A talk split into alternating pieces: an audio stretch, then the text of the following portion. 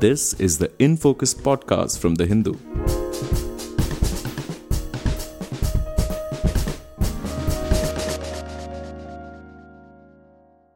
Hello and welcome to another edition of the In Focus podcast. I'm your host G. Sampath.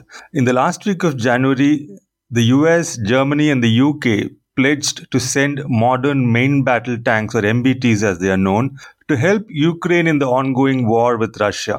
While the US has agreed to send 31 of its M1 Abrams tank, Germany will supply 88 Leopard 2 tanks, while the UK has pledged 14 of its Challenger 2 tanks. These are far short of the number demanded by Ukrainian President Volodymyr Zelensky. He wanted 300, but it wasn't an easy decision to make even for those who are giving these tanks, especially Germany. Battle tanks are also known to work best with air support, and now Zelensky has also started asking for combat aircraft, namely F-16s. So, can the supply of such heavy firepower turn the war in favor of Ukraine? When will these tanks reach the war zone? That's also a big question, which is not very clear. And what about the training of Ukrainian troops in the use of these tanks? They are not used to these Western tanks as of now. So, and what impact will their entry cause on Russia's battle tactics? We discuss all these questions and more in this episode of In Focus.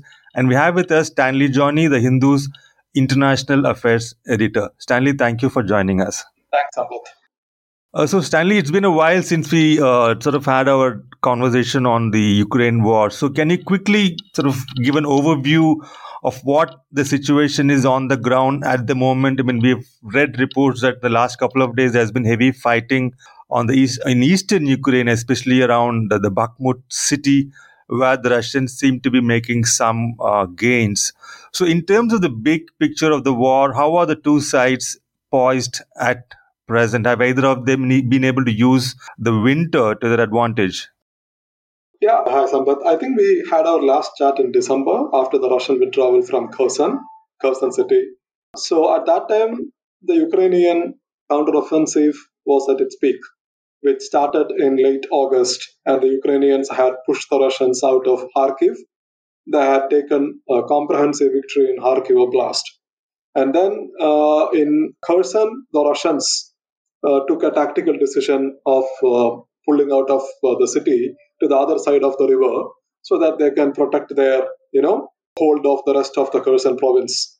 And so the Ukrainians had the momentum in their favor up to December, from late August to December. But since then, the war had kind of ended into a frozen stage because the Ukrainians failed to break through the Russian defensive lines. And now you have a line of contact which is stretching into 1,000 kilometers, roughly 1,000 kilometers, right from the northeast, from the borders of Kharkiv to the borders of Kherson in the southwest. So it is a very long front line now. And there were shellings going on, frequent shellings going on across the front lines. But the front line remained frozen, more or less, until recently. And now what we saw is that in Bakhmut is in Donetsk. It is in the northeastern side of Donetsk. So Donetsk, Russians have claimed Donetsk as part of their territory. And half of Donetsk is now controlled by the Russians. So in Bakhmut, the fighting has been going on in Bakhmut for over, 6 months. And it is the Wagner PMC, the private military company which is closely linked to the Kremlin, that has been fighting in Bakhmut. So in Bakhmut, the Russians have started making advances of late. So what the Wagner did, what we could understand from the reports available before us, is that they've been trying to take Bakhmut for months, which didn't work. So they shifted their focus to Soledar, which is a sister city. And Soledar's defense just crumbled, and they took Soledar last month. And now they are approaching Bakhmut from three sides. So if you look at the map, so Bakhmut is now practically being surrounded. The Russians are coming from the north, the Russians are coming from the south, and the Russians are coming from the east. So basically the Russians are now choking Bakhmut. So of all the highways linking Bakhmut, all except one, which is coming from the west, are now under the Russian control. So the Ukrainians are struggling to resupply to their troops that were kind of trapped in Bakhmut. So they have only one highway, either to resupply or to retreat. And they have to take that decision quickly. Because once now the Russians are trying to capture that highway as well. Once they do that, Bakhmut will be cut off. So this is the situation in Bakhmut. So it looks like that the Russians would take Bakhmut in a matter of days. Not just that. And the Russians down south in Donetsk, they had opened another front line in Ugledar. So yesterday, Wagner PMC claimed that they had already taken Ugledar, which the Kremlin hasn't confirmed yet. But there were independent reports, like Wall Street Journal has reported at this point of time in Bakhmut, there are ground reports. So there are independent reports claiming that the Ugledar is also falling. So what we could understand is that the conflict was frozen for months after the Ukrainian counteroffensive, which started in August. And since December, it's been frozen. And now the momentum, at least in Donetsk, is shifting in favor of Russians. And the bigger picture is that the Russians haven't started their offensive yet, their counteroffensive yet. So they are keeping the Ukrainians, Ukrainian forces engaged in Donetsk by opening two fronts. One is in Bakhmut and the other is in Ugledar. Soledar has already fallen, while the main Russian troops are preparing for a major counteroffensive. I think that is the situation at this point of time. Right. We'll come back to this major counter-offensive in a bit because you spoke of 1,000-kilometer-long front line and there is concentrated fighting in this city in Donetsk. Now, in this scenario, how do you see the main battle tank, the MBT infusion or the entry of these battle tanks changing things? I mean, Zelensky wanted 300. He's going to get around 130. So what is he going to achieve with 130-odd tanks in this battle scenario, which you've so well outlined just now? Yeah, over the last few weeks, we all saw that there was a scramble in the West for more weapons to be sent to Ukraine. So you had this summit in Germany in the military base, which interestingly ended without any conclusion on whether Germany should send Leopard 2 or not. But then Germany came under pressure and finally Olaf Scholz took a U-turn, decided to send Leopard 2 and also allow other NATO members to re-export Leopards to... So Stanley, so when you say Germany came under pressure, do you mean Germany came under pressure because there was a domestic groundswell of opinion in favor of helping Ukraine, or did it come from pressure from its allies, the US, and others? Like, where was the pressure points coming from? No, domestic, you see the opinion polls. Most of the Germans, more than 50% of the Germans, according to opinion polls, were against the German government sending Leopard to Ukraine. So there is a majority public opinion against Germany sending the tanks to Ukraine and escalating the conflict further. Right, and even Olaf Scholz's SPD is also traditionally sort of seen to be a pro-Russia, as if not pro-Russia, at least friendly towards Russia. They are not the ones. I mean, their original manifesto was not really about winning the war against Russia. So, where did this pressure come that they took a U-turn? Yeah, I think Germany is part of NATO, and there was a growing consensus within NATO that they have to act now because they also saw that the battlefield momentum is shifting in favor of Russia. So Ukraine had almost all independent reports confirmed that Ukraine is taking heavy casualties in Bakhmut. And Russians are also taking casualties. But the bigger story is that Russia has recently drafted 300,000 more troops. So Russia is now preparing a much bigger forces. So the Russians have the stomach to take casualties, whereas on the other side, the Ukrainians, ever since the war began, had taken heavy human casualties. So the pressure was building on, basically on Ukraine. So the NATO allies, including the United States, they wanted swift weapon supply, heavier weapon supplies to Ukraine to help Ukraine prepare itself better for the next Russian offensive. But on the other side, you look at it from the German point of view. So we have already discussed the domestic opinion. And then Olaf Scholz himself, according to Western reports, read Wall Street Journal or New York Times or whatever, Scholz himself was reluctant because of many reasons. One is that, he was very sensitive to the historical context. 80 years ago or 82 years ago, German tanks rolled over to Ukraine, which was then part of the Soviet Union. And then, the Nazi, the infamous Nazi invasion of the Soviet Union. And 80 years later, they are sending tanks, of course, to help Ukraine. But still, Putin, you look at what Putin said yesterday at the Stalingrad memorial talk. He said that 80 years later, German tanks are again coming to threaten Russia. So this is the narrative he is spinning. So Scholz was very sensitive towards the historical context. He was also worried whether the Russians would capture the tanks and understand the technology. And he also did not want the crisis to escalate out of control. And if a crisis breaks out, if a direct confrontation between NATO and Russia breaks out, Germany is right in the line of fire. And Germany doesn't have a nuclear deterrent on its own, unlike UK or France, which are even territorially, geographically located far away. So Germany had its own legitimate concerns. But at the same time, Germany doesn't have strategic autonomy. It is part of NATO. It cannot take independent defensive and security decisions. So once NATO takes a decision, when it comes under huge pressure from the United States, from France, from the UK, from Poland, I think Germany's hands are tied. That explains the U-turn.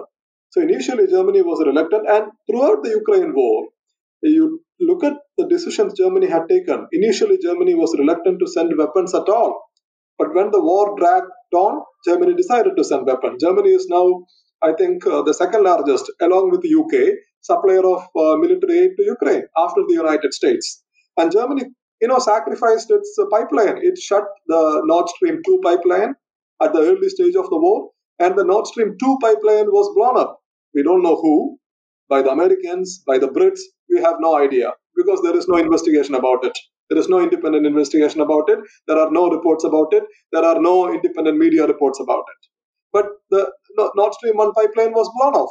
So Germany has already suffered massively in terms of its economy. And German economy is expected to grow only 0.1% this year in 2023, whereas even the Russian economy is expected to grow more than Germany. So this is the economic situation Germany is in. But still, Germany is under pressure to take these decisions.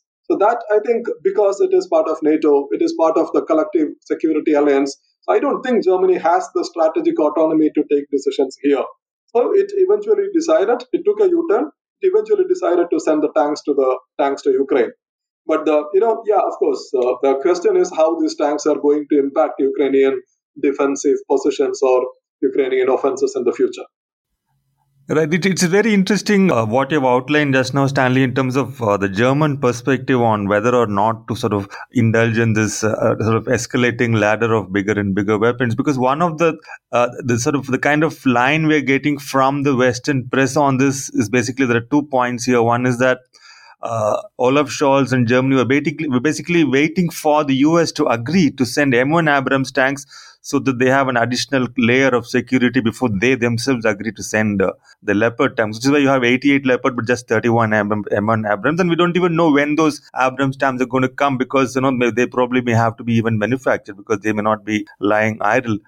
And so this is one line which is being put out. And the other line which is being put out is that this is not really a NATO story at all because this is a demand coming from individual countries in Europe who are individually interested in sending their weapons. So this is not a NATO operation, and therefore Russia cannot claim that this is an escalation being sort of piloted by NATO. It's just countries acting in the capacity who are in the neighborhood.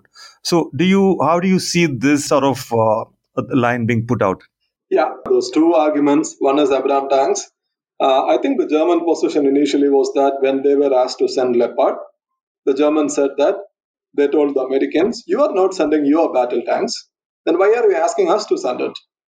And the United States initially said, there were public comments by Austin and others, the United States said that M1 Abrams are not fit for European conditions. And we also use jet fuel to run the tanks, and it's a very complex system, etc., etc. So the Germans said that you are not sending your main battle tanks to fight the Russians, and you are asking us to send it. So it's not acceptable. So then finally, I think through some talks, bilateral talks, because in the summit, they failed to reach any consensus. After that, in some talks, the Americans had also agreed to send Abrams. But the American decision is largely symbolic because, as you said, it would take time to train Ukrainians on Abrams, and it is only 31 Abrams. The British decision was also symbolic. They are sending only 14 Challenger 2s. But whereas Leopard is what could be a game changer because there are more than 2,000 Leopard tanks already deployed in Europe.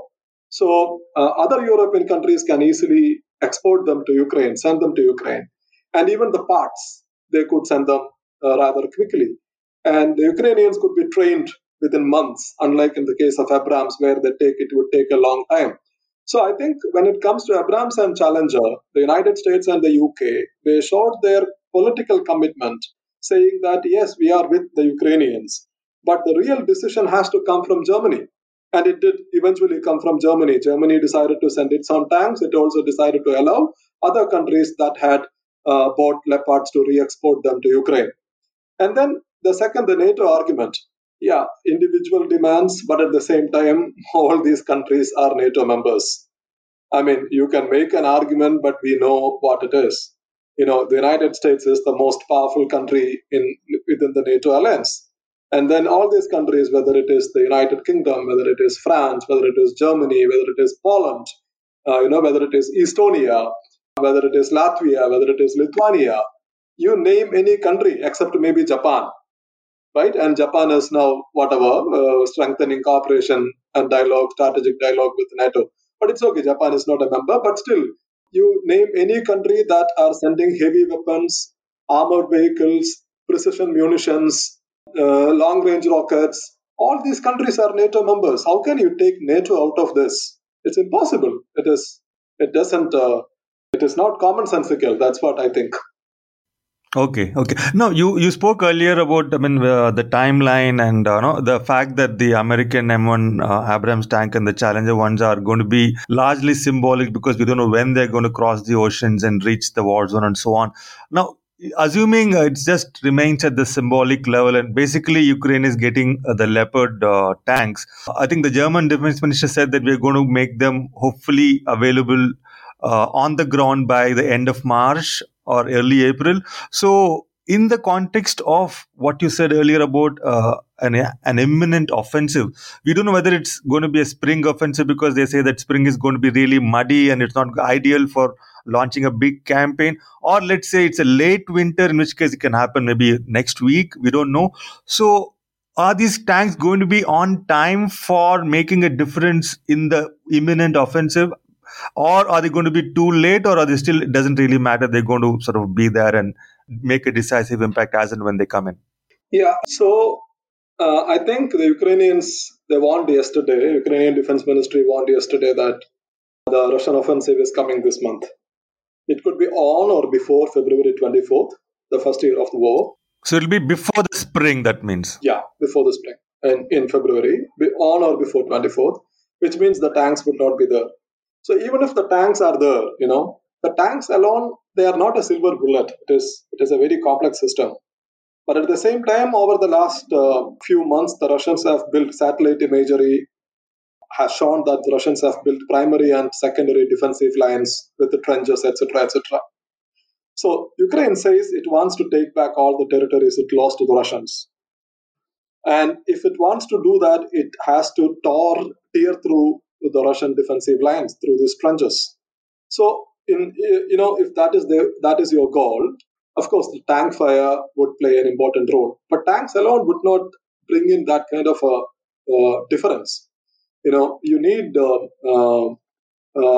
infantry troops to mark the targets, and then the tank fire to tear through the defensive lines. And since Ukraine doesn't have advanced aircraft like F-16, etc., you need long-range rockets and artillery to cover your advances. So it is a combined battlefield maneuvering that Ukraine needs. I think that's what, in the long time, that's what the Americans and the British are trying to Ukraine for. So that's why. So more than tanks, more than battle tanks, you look at the other weapons they have provided. The Americans have agreed to send some over 100 Bradley fighting vehicles and the Striker armored vehicles. The French had promised AMX-10RC battle tank killers. And the Americans are also sending additional HIMARS long-range rockets with precision-guided munitions. So they are flooding Ukraine with weapons, offensive weapons, basically. So this is, I think, in the long term, they want to prepare Ukraine, to hold against the Russians or for their offensives. That is the plan. This is a long-term plan. So definitely before the Russian offensive begins, if it is beginning this month, I don't think any of these changes we are seeing now would make any major difference. On the other side, it is the Ukrainians will have to fight the Russians with the weapons they currently have, But in the long term, they are planning to form this kind of armored units. Armored units means infantries, tanks, armored vehicles, precision-guided weapons, and long-range rocket systems. And we don't know whether F-16s or other advanced attack jets are coming. If they are coming, they would provide air cover. So which means an American model or European model, French model, armored units would be formed in Ukraine. So this is the long-term goal, I think. But in the immediate, so that's what we are saying. So in the short term, in the immediate terms, the Russians have a window of opportunity. And I would be surprised if they don't capture that window. Right. So you spoke about F-16s and armored units and so on. I mean, Zelensky is already asking for F-16s, but Germany has said no. And I think the US has also said no in so many, if not in so many words. So, but do you think this is just a temporary no? It's going to sort of become a yes over the course of the war? Because, I mean, as you said about how the long-term vision of the West in terms of the whole approach to the war, it seems to suggest, it's also been suggested by other experts, defense experts, that if you are able to create a Ukrainian sort of a defense system which sort of integrates the air force, the ground forces with even their naval forces and satellite and an advanced signaling system, then it sort of adds up to a very advanced battle tactic scenario, which is a cutting-edge Western military tactics, and which could be far superior to the old Soviet-era tactics, which might be, according to them, the case with the Russian military. So that could end up giving Ukraine the kind of a military superiority purely on the basis of advanced technology, which Russia doesn't possess, and an opportunity to sort of turn the tide of the war. Do you think that's sort of the likely trajectory we're going to see? So it's very difficult to see what the West actually is planning to do. There are mixed signals, right? On the one side, yes, you see that there is a scramble in the West to send more weapons to Ukraine, including MBTs, armored vehicles, munitions, advanced munitions, etc., etc. On the other side, if you have noticed Anthony Blinken's interview with David Ignatius in Washington Post last week, in which Blinken says that the United States definitely doesn't want a direct confrontation with Russia. So the primary objective of the U.S. involvement in Ukraine or U.S.'s assistance for Ukraine is that President Biden is very certain about it, that there is no World War III. And secondly, Blinken also says that, Crimea is a no-go area. He says that when Putin threatened of nuclear retaliation, the Americans have taken it seriously. In a sense, Crimea is part of, they won't recognize it, but still, he says that it is impractical for the Ukrainians to take Crimea back. And he also says that he supports the Ukrainian desire to take more territories back, but he doesn't specify which are those territories. He doesn't say that he would support Ukraine taking all of the post-February 24 territories back. He doesn't say that. He's a diplomat. They use their words very, carefully. So they are sending mixed signals. On the one side, they are sending weapons to Ukraine. On the other side, they say that they are sending signals of some kind of a rapprochement. I don't know when this is going to happen. No idea. So it's not clear what the West is actually trying to achieve. Because there are other reports also. RAND Corporation came up with this report saying that a long war would help the Russians and would prove against the American interests in Ukraine, so that the United States, at least on the line of contact, the existing line of contact, the United States should push for peace. That's what the RAND Corporation report is now saying. And when the Ukrainian offensive was on, there were debates in Western media saying that Ukraine was finally winning the war. But then now that debate is also shifting, right? When the Russians are building momentum and the war is dragging on, despite the US, despite NATO's military support for Ukraine, despite the economic sanctions on Russia, etc., the war is still dragging on. And the Russians have mobilized some 500,000 troops now on the border. So it all suggests that there is no off-ramp and there is no way out of this crisis. So someone has to find a way out, right? So I think there is a lack of clarity on all sides at this point of time. We don't know what the United States actually wants to achieve from this. But as of now, yes, with more weapons, they are trying to bolster the Ukrainian military positions in the long term. But whether they would send aircraft, right now Biden said no, but we don't know whether they would change that position, because at the early stage of the war, the United States said they won't send rockets, and they sent rockets. The United States said they won't send Patriots, and they decided to send Patriots. The Germans said they won't send weapons at all, and they decided to send weapons. The Germans said they won't send Leopards, and they decided to send Leopards. Right? And the United States decided to send the HIMARS only after the Ukrainians lost Mariupol and Severodonetsk. So if the Russians make further gains, we don't know what the United States is going to decide next. So their position on F-16 could also change. So I think there are mixed signals. There is lack of clarity on what they are trying to achieve. Whereas on the other side, the Russians, I think, they have, with additional troops, by preparing for the next offensive. The Russians are clear that they wanted to go ahead with their within quotes special military operation.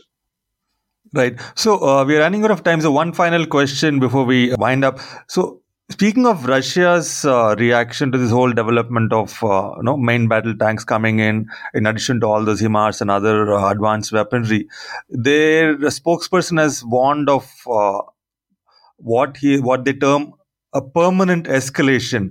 Now, it seems to be like somewhat similar to what you just described. The more Russia makes gains, the more it seems to be winning, the more the kinds of escalation in terms of weaponry being supplied to Ukraine.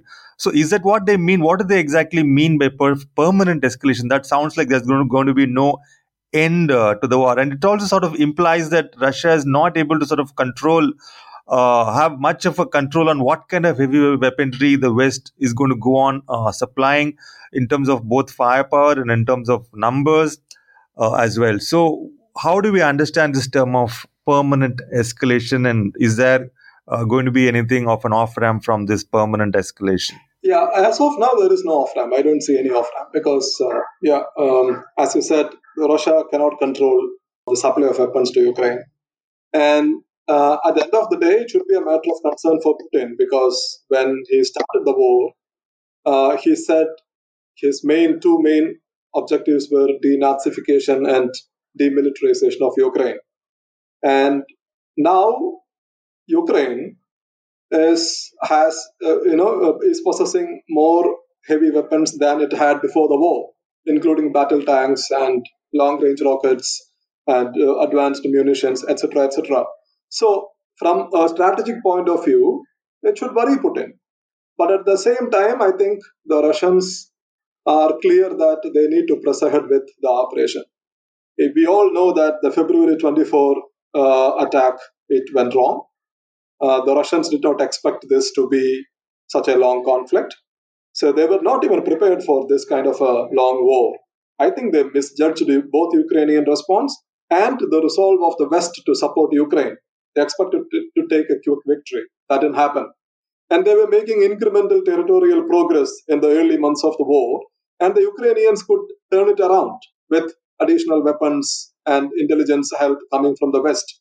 Okay, this is going to sound a bit tacky kind of a question, but I was just wondering, February 24th, in the context of the big offensive which is likely to come, is there any sort of a plan, or like you think, like, which is likely that they want to sort of come to the domestic audience with a big prize on the 1 year anniversary or whatever of this military operation, so that by February 24th, after 1 year, they want to show something to the domestic audience in Russia? Possible, because just look at the numbers.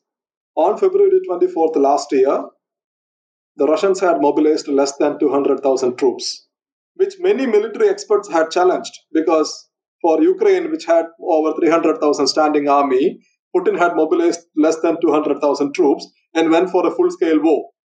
That's because I think the Russians had expected that Ukrainian troops would crumble as soon as the Russians were in. That didn't happen, right? And now, on the first anniversary, the Ukrainian Defense Ministry now says that the Russians have mobilized 500,000 troops on the border. That is huge. That's what the Russian offensive we are talking about. Right. Thank you so much, Stanley, for another wonderful explanation of what's going on in the war theater there. Look forward to talking to you once again soon. Thank you. Thank you, Sampath. Thanks for having me. In Focus will be back soon with analysis of the biggest news issues. In the meantime, you can find our podcast on Spotify, Apple Podcasts, Stitcher, and other platforms. Just search for In Focus by The Hindu. We'll see you soon.